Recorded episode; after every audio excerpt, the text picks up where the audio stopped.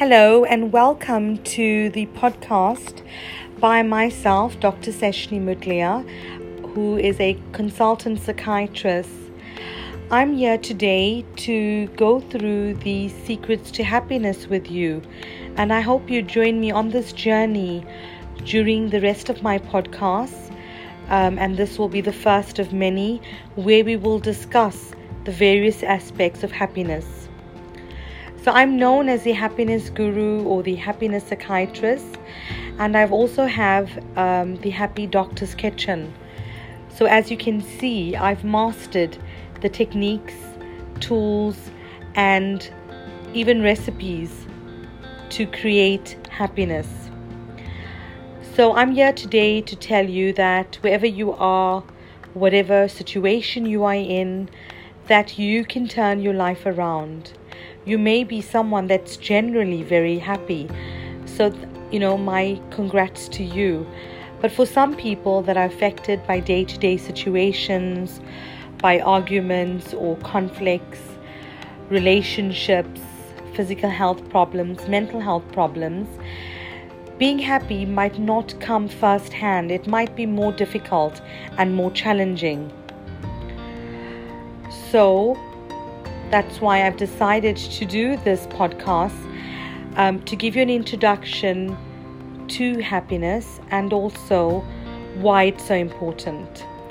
When I was on a retreat in Spain, in Guarapa, um, at a meditation retreat, um, our teacher asked the room full about 100 other people what was the most important thing for them. And I can tell you, most of the hands that went up was that happiness was most important. I think other people might have other views, maybe peace, love, health, prosperity.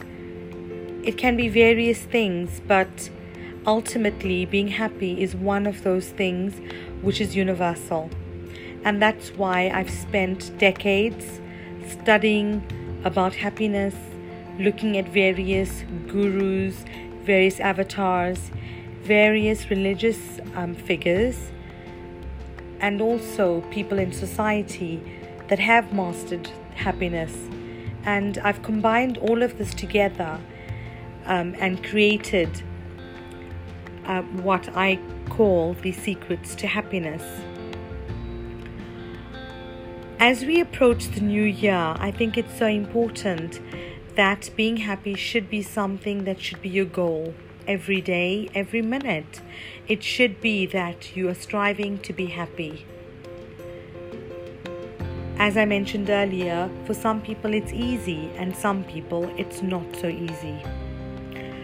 So, therefore, by equipping yourself with tools, with various techniques like meditation, yoga, eating the right foods,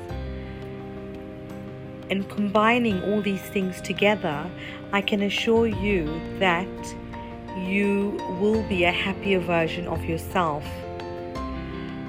So, I'd like to take this opportunity to wish you all the best for 2019, and I hope 2018 was a good and happy one for you, and wishing you an even happier 2019.